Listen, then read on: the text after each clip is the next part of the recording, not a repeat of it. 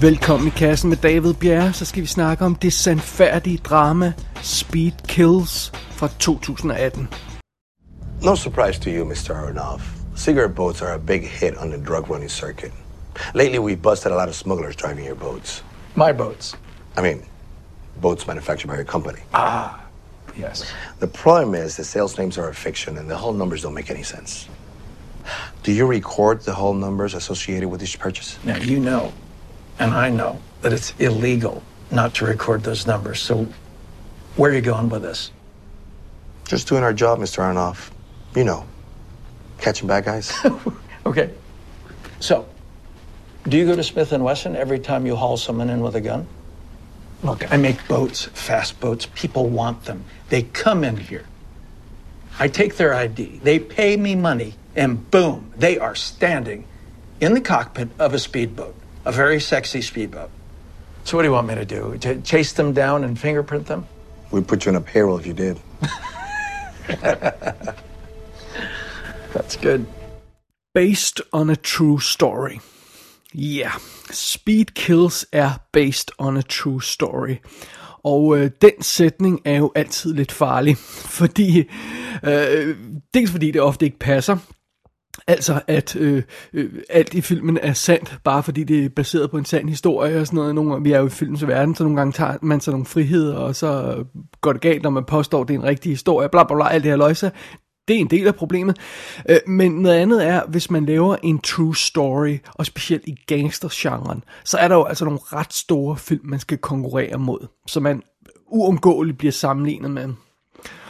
Og øh, oven i det, så hvis man vil fortælle en true story, der foregår i, i en anden tidsperiode, så kræver det jo pludselig ekstra omtanke og penge. Og jeg er ikke sikker på, at den her film har nogen af delene, hverken omtanke eller penge. så det. Et andet problem her med Speed Kills, det er jo, at det er en John Travolta-film. Det er problematisk. Fordi for nogle år siden, så tænkte man, åh, oh, okay, ja, John, John Travolta, han er meget cool. Han kom tilbage efter øh, Pulp Fiction og, og alle de her ting og sådan noget. Ja, ham kan vi godt lide. Men stille og roligt begyndte det at ændre sig til, øh, til sådan, wow, John Travolta laver godt nok nogle shitty film i øjeblikket. kan, gav vide, hvad der er gang i der. Men nu er han sådan på et helt andet stadie. Øh, nu er han sådan på det her stadie med, seriøst, hvad er det for nogle billeder, der er nogle folk, der har af ham? Er det sådan et eller andet med, at han ligger på alle fire med en agurk op i røven eller sådan noget? Hvorfor, hvorfor skulle han ellers sige ja til at lave alle de her projekter, hvis ikke han blev sådan øh, presset til det på en eller anden måde? det er sådan det niveau, John Travolta er på i øjeblikket. Så allerede før vi går i gang med den her film, så har den altså to store øh, bakker, den skal kæmpe sig op af, og, og det er jo ikke så fedt. Men so be it. Lad os gå i gang med selve historien. Vi starter, øh, efter et lille flash forward, så starter vi den rigtige, reelle historie i New Jersey i 1962. Den øh, succesfulde forretningsmand Ben Aronoff, han flytter fra Miami, øh, til Miami med sin familie. Fordi han, øh, han vil simpelthen prøve noget nyt. Han vil have sit eget lille stykke af kagen, han vil have sin eget lille firma og sådan noget. Øhm, og fidusen er, at før det har Ben arbejdet med air quotes construction og sådan noget. Øh, så ja, han har haft et eller andet gangsterhalløj kørende. Han har nyt gangsters beskyttelse, og specielt den notoriske gangster Meyer Lansky. Så det, det er noget af det, han gerne vil væk fra. Og kort tid efter han ankommer til Miami, så ser Ben nogle speedbåde, der racer afsted øh, ud for kysten. Og næsten øjeblikkeligt så er han solgt. Og han begynder altså at race med speedbåde, og han begynder at sælge dem, og han begynder at bygge sit eget mærke af speedbåde og sådan noget. Og i løbet af årene, så, så, så bliver det her altså banket op til en rigtig god forretning. Han vinder det ene race efter det andet med sin egen både. Og øhm, det, det giver dem så et godt rygte, så, så, så han sælger også mange af sine egne både og sådan noget. Det er, det er de hurtigste og de bedste både, han producerer. Og der går ikke lang tid før narkosmuglerne opdager de der speedbådes fordele og begynder at købe dem op i hobetal. Og dermed går der heller ikke lang tid før DEA begynder at snuse rundt, øh, altså The Drug øh, Enforcement Agency øh, Administration, før de begynder at snuse rundt til, hvad, øh, hvad, hvad er det, der foregår her i den her business. Så det er det. Det er simpelthen den verden, som Speed Kills udspiller sig i. Hurtige både, masser af penge og så skumle forbindelser til narko og mafiaen. Og vi følger den her historie fra 1962 helt op til 1987, så vi er et godt stykke ind i kampen mod øh, narko i, i 80'erne, som, som Reagan blandt andet stod bag og sådan noget. Og som nævnt, så er det her baseret på en sand historie. Virkelighedens person hed Don Aronoff øh, med W i stedet for F'er. Så, øh, så øh, det er sikkert ændret af juridiske årsager eller sådan noget, men ellers er der ikke så meget i filmen, der er ændret. Faktisk stort set alt, hvad der sker i den her film, Speed Kills, skete i virkeligheden. Det er, øh, det, det, det, det, det er sådan, det var. Altså, der var, der var den her gut, uh, Don, som han jo så hed i virkeligheden, Aronoff, som lavede hurtige både, og ja, han solgte dem til alle de kendte, og blandt andet øh, vicepræsidenten George Bush på det tidspunkt, og, og ja, øh, den person endte sit liv lige præcis, som vi ser i filmen. Så det. Så eller lige på papiret lyder det jo som egentlig som en, en, øh, en spændende historie. Spørgsmålet er selvfølgelig, om Speed Kills formår at bringe den til live. Det vender vi tilbage til om et øjeblik. Først det obligatoriske blik bag kameraet på rollelisten. Filmen er instrueret af Jodie Skurfield. Ham, hun, han, den kender jeg intet til, og personen har intet andet lavet. Så det. Alright, fair enough. Øh, det er John Travolta, der spiller Ben Aronoff med to F'er i stedet for W som virkelig person der. Øh, og øh, han har jo altså, som, som, som allerede nævnt, lavet en, en række tvivlsomme film her på det sidste. Han lavede Gotti-filmen, øh, som, som, som den her virkelig problematiske film, som jeg ikke har fået set endnu. Den, den med til fange på et tidspunkt. Han lavede I Am Wrath, Criminal Activities, Life on the Line, The Forger. Altså, hvem har hørt om nogle af de der? Okay, jeg har hørt om den, men forstå mig ret, det er jo, det er jo absolut ikke noget, der, øh, der har skabt særlig stor opmærksomhed det han har lavet de sidste år, øh, John Travolta, som har skabt mest opmærksomhed, det var, da han spillede Robert Shapiro på American Crime Story tv-serien og, øh, om, om O.J.-retssagen og sådan noget. Men ellers skal vi helt tilbage til sådan noget som uh, From Paris with Love, eller The Taking of Pelham 1, 2, 3 i... Um, som Emma væk ligger 8-9 år tilbage, før det, han har sådan haft en stor film ude, synes jeg, ved at våge påstå i hvert fald. Uh, så det, rollelisten byder ellers på en, en, en, en bizarre blanding af folk. Jeg har fornemmelsen af, at der er nogle tjenester, der er blevet hentet, hentet her og der. Øhm, en gut, der hedder Michael Weston, spiller hans advokat øh, Shelley, som jeg kender ikke lige øh, Michael Weston. Øh, Jordi Mola spiller, øh, spiller kontakten mellem Maya Lansky og øh, Travoltas karakter. Og Jordi Mola er jo ham, der, der, der spiller Johnny Tapp her i, i Bad Boys 2, bad guy i den, og han var med i Night and Day og spiller du ser Ian Santana i øh, Riddick-filmen. Har sådan et fedt ansigt, men det er en meget lille præstation her. Han, han er ikke særlig meget med. Catherine Winnick spiller Emily Govan, som er hans anden kone, karakterens anden kone, øh, Travoltas karakterens anden kone, og det er hende, der er med i Vikings i øjeblikket. Jennifer Esposito har en ganske lille rolle, øh, 3-4 scener tror jeg det er, som øh, karakterens første kone. James Remar dukker op som, øh, som Maya Lansky, øh, og øh, selvom han er mest berømt for at blive fyret for Aliens, så har vi jo set ham i en masse gode ting, og kan rent faktisk godt lide ham. Tom Sizemore har en scene, hvor han bare dukker op og, og skal være og skal se underligt gammel ud, så jeg ved ikke rigtig, hvorfor de har hyret ham. Det kan også være, at Tom Sizemore, han er blevet gammel at se på efterhånden, men han har sådan morfar bukser på, trukket op til midt på maven. Det er så meget underligt. Matthew Modine dukker også op i en scene, som George Bush. det er vildt spøjst at se. Han ligner meget godt. Han, han spiller øh, rollen meget fedt og sådan noget. Øh, og så er det Kellen Lutz, der spiller Robbie Reamer, der er en af de folk, som, som øh, Ben Aronoff øh, dukker op, eller øh, øh støder sammen med undervejs her i, i filmen. Og, og Kellen Lutz øh, har vi jo haft fat i i kassen før i Extraction, og, og så var det ham, der var Emmett Cullen i, i Twilight, og han var med i Expendables 3 og sådan noget han kan være okay, øh, men han kan også bare være, være virkelig irriterende. Så det. Og ellers er der et par, et par andre kendte ansigter på rollelisten, men, øh, men øh, også en masse folk, man aldrig nogensinde har hørt om før, eller set før. Sådan er det med Speed Kills. You look good. Oh, thanks. Real good. Uh. I've been keeping up with you. Oh. Yeah. Our box houses in Jersey must feel like ages ago. And not nearly as sexy as those boats of yours. Build boats, build homes, same thing. Not according to my nephew. Is that He's right? gaga for those powerboats of Oh, yours yeah? and, and those ads.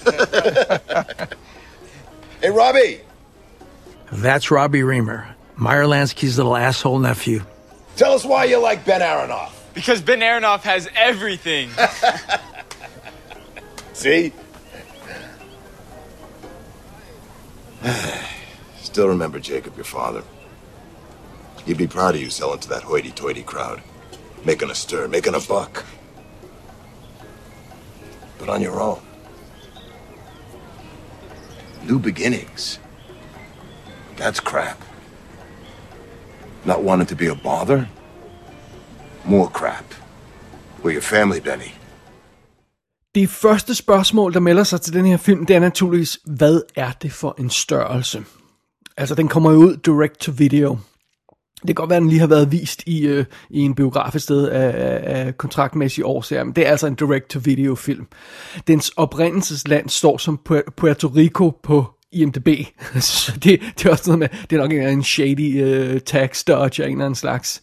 Og produktionsfirmaerne bag filmen har lavet mange af de her low-budget, shitty direct-to-video film før. Så, øh, nogle af dem, som vi øh, ikke har haft med i kassen, fordi vi har tænkt, ah, vi har alligevel trods alt nogle standarder. jeg ved ikke, hvad budgettet har været på den her film, men det skulle ikke undre mig, hvis der, det har været på et et cifret millionbeløb. Det, det, det kan ikke have været stort. Og fordyvelsen med Speed Kills, det er, at den ser meget billig ud. Der er vidderlige scener, der ser ud som om, de er skudt i et af kopirummene øh, hos et af produktionsfirmaerne. Og der er nogle vis- visual effects sekvenser, der er så ringe, at jeg ikke har set den dårligere siden Escape from L.A. Og der er montagesekvenser, hvor de genbruger klip fra tidligere i filmen, sådan så at når vi skal se, at han vinder alle de her priser og sådan noget, så har de haft råd til at skyde en præmiesekvens, og så klipper de det i sådan nogle montager, så det ligner fem, med de samme klip, der hele tiden bliver brugt. så det, det, er, det er jo selvfølgelig ikke så godt. Og en anden sjov detalje, han vinder jo alle de her trofæer, øh, den kære øh, øh, øh, øh, John Travolta's karakter her i filmen, men, og det gjorde den virkelige person jo også. Og hvis man ser klip fra, fra, fra en dokumentarfilm og sådan noget med en virkelig person, og ser hans trofæer, så er det sådan helt væk der er dækket til af præmier og pokaler og alt muligt andet. Det ser vildt imponerende ud.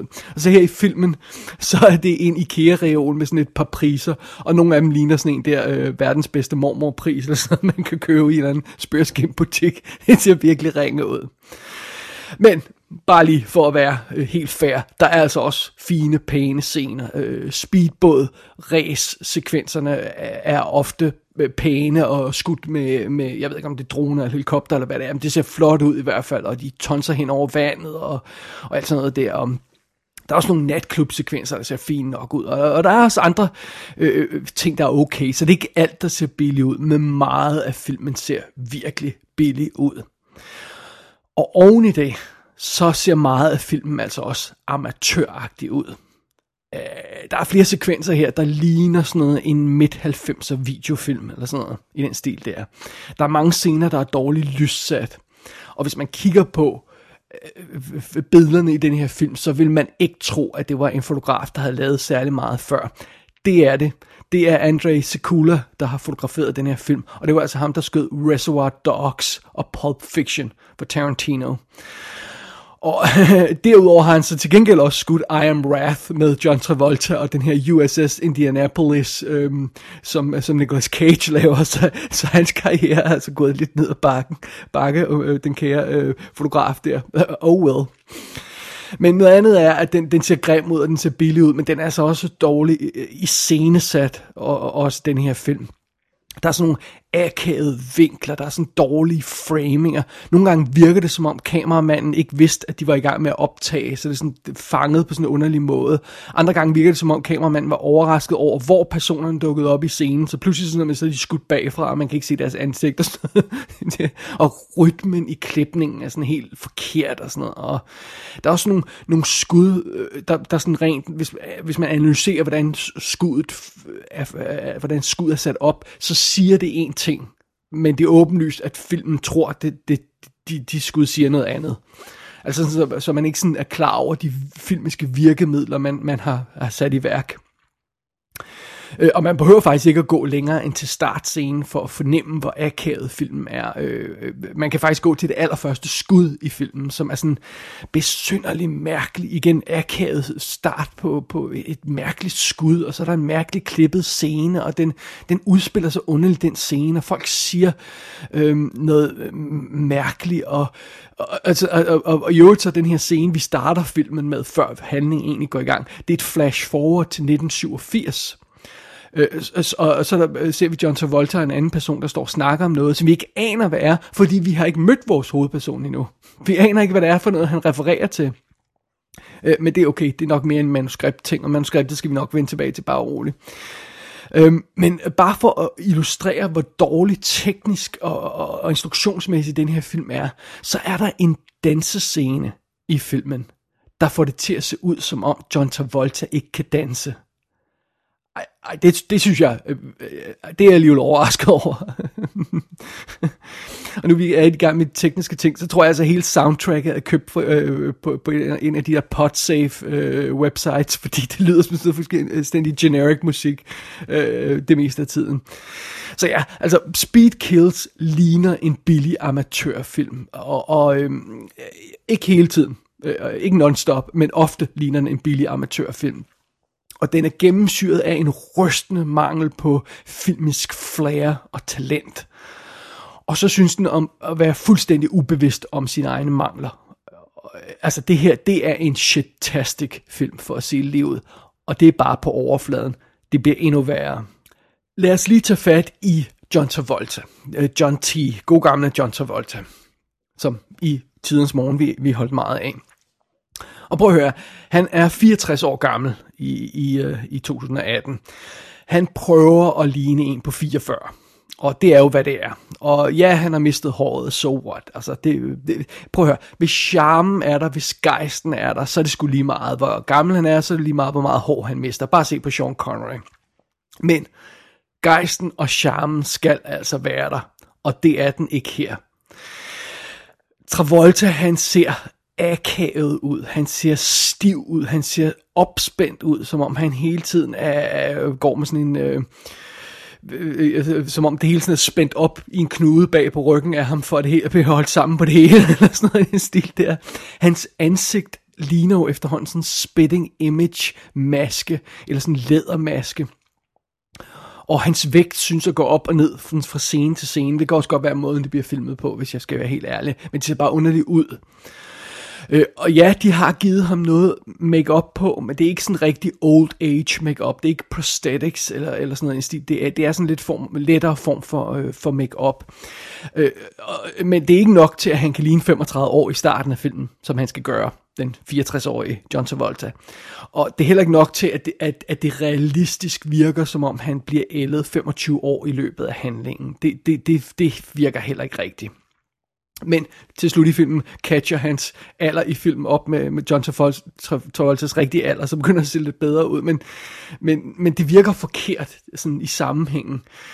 Øhm, men, men altså, øh, øh, øh, lige meget hvilken alder han har i filmen og i virkeligheden, og lige meget hvordan han ser ud i filmen, øh, øh så øh, kaster alle de her unge øh, smukke 20-årige blonde modeller sig altså over ham. Øh, lige meget hvor stor vom han har, lige meget hvor underlig lederansigt han har. Øh, øh, det, er så, så det, det, er jo, det er så en del af figuren, som Travolta spiller. Men det er jo altså Travolta, der spiller ham så, så visuelt ser det underligt ud, når sådan en lille blondine kaster sig over ham og synes, han er mest sexet i verden. Det er han altså ikke mere. Øh, og måske er det også grundet hans uheldig optræden i sladderspalterne. Hvis man ikke har fulgt med i det, så øh, virker det måske som om Travolta han spiller lidt for det andet hold, hvis jeg må sige det på den måde. Men det kan godt være, at det er bare mig, der overfortolker sig, men det virker ikke rigtig, som om han ved, hvad han skal gøre med de her kvi- altså, øh, unge kvinder mere, når de kaster sig over ham. Øh, der er i hvert fald nogle meget akavede kysse- og sexscener i den her film, hvor man bare siger, wow, wow, der er vist ingen af dem, der nyder det der. så det... Og så er der jo altså også, og det vil jeg gerne lige tage fat i, der er jo det faktum, at John Travolta, han ser så weird ud i den her film. Hans hår er sort som skosværte, og hans hud er orange. Og så de her parrykker, han har på, ser mærkelige ud, fordi de har sådan mærkelige frisyrer frisyr og sådan noget. Men det er altså ikke helt fair at kritisere det. For tro det eller ej, det er præcis sådan, den rigtige Don Aronoff så ud. han har også det her øh, øh, øh, øh orange og, og øh, hud og sorte hår og, og de her weird frisyrer og sådan noget. Okay, han har ikke den læderagtige John Travolta hud, og han har heller ikke forsøget på at se 25 år yngre ud, end han er. Men den rigtige person, som John Travolta han portrætterer, så rent faktisk så weird ud. Så i det mindste har de fået det rigtigt. You self-satisfied little prick. You took the money, Ben. You took the fucking money. You didn't borrow it from household finance. You don't think that I got other things to worry about? Besides Ben Aronoff and his little fucking boat business? Meyer, Meyer, please. You know I'm grateful. And you also know I went to great lengths to... to... Stop! We are growing our operations on the seas. You're clean. And that helps. Don't play dumb. You know exactly what I'm talking about. Now, there is a big difference between what we had agreed upon and, and what you're implying here. You'll do your fucking part. Oven i problemerne med hovedrolleindhaveren, så har selve manuskriptet naturligvis også kæmpe problemer. Og det kan man allerede lidt regne ud, når man kigger på spilletiden. Det er en 100 minutter lang film, det her. Og den skal altså fortælle en historie, der strækker sig fra 1962 til 1987. 25 år. Og ikke overraskende har den svært ved at få det til at virke tilfredsstillende. Filmen springer gennem de her 25 år, uden at give os en sammenhængende følelse af historien. Altså, øh, øh Travoltas karakter her, øh, øh, Ben, han, han, han sejler en masse ræs, og han vinder en masse ræs, og han sælger nogle både, og havner i nogle problemer og sådan noget. Men, men, øh, men følelsen af, at vi ser et sammenhængende liv med konsekvenser fra den ene scene til den næste, og, og, og vi ser en mand, der gennemgår en eller anden form for forandring eller sådan noget, den følelse kommer aldrig frem i filmen. Øh, Øhm, altså i en scene, så møder han en kvinde, og i næste scene, så er de gift og har et barn på nogle år. Det er sådan den stil, filmen kører i.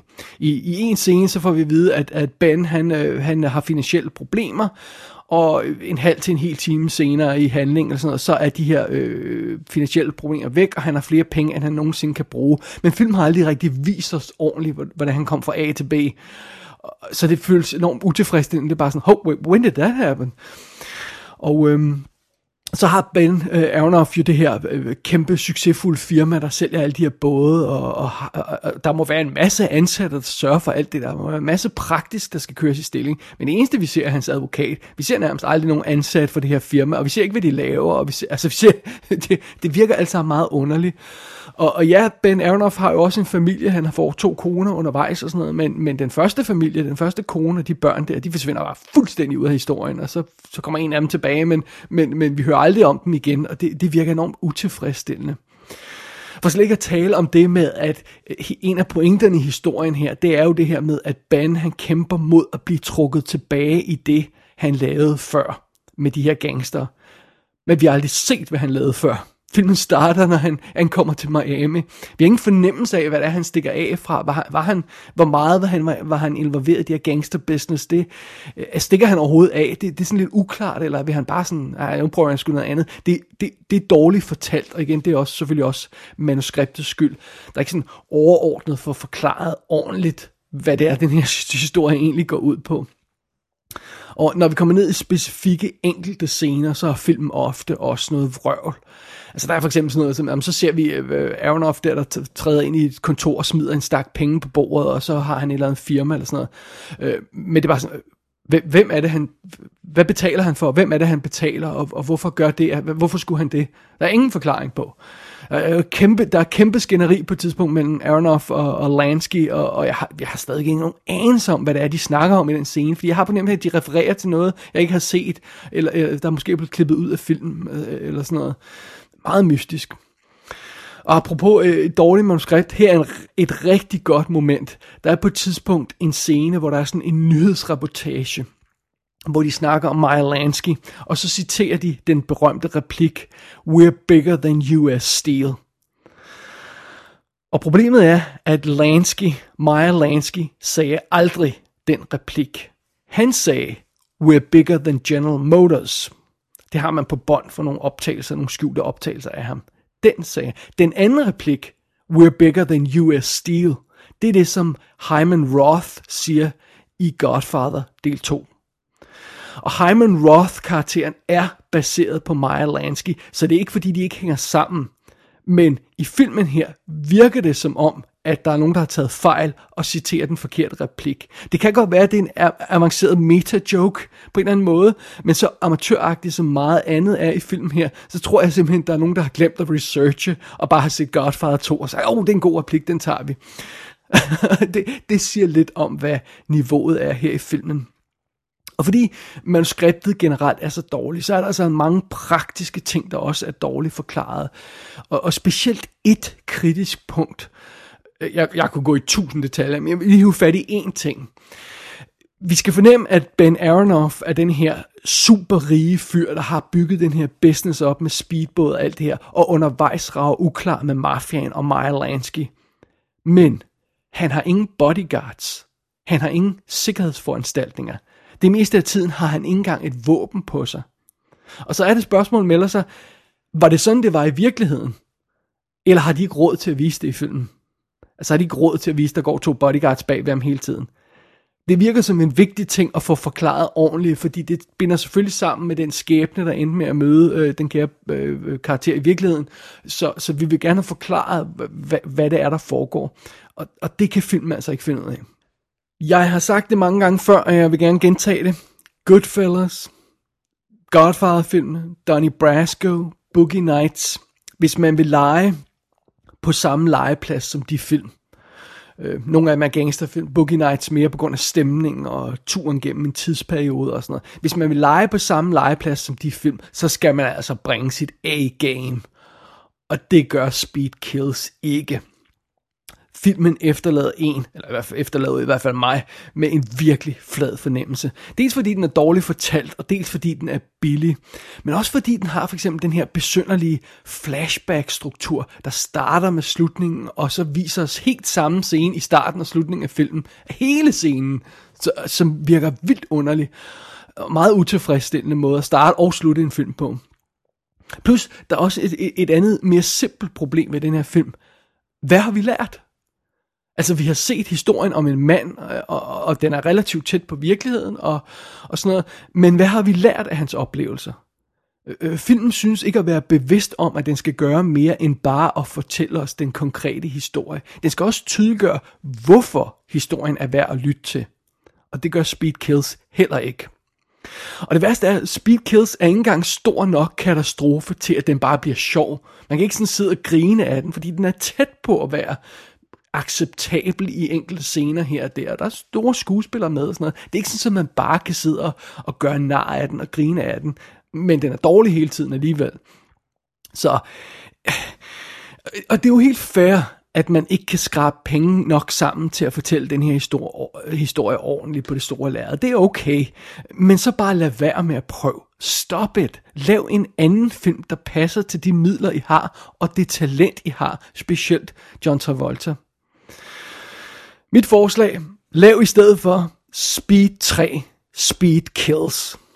Det lyder som en sjov film. Den vil jeg gerne se.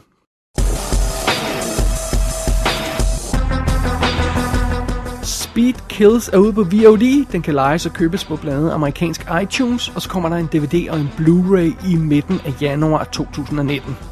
Gå ind på ikassenshow.dk for at se billeder fra filmen. Der kan du også abonnere på dette show og sende en besked til undertegnet. Du har lyttet til I Kassen med David Bjerre.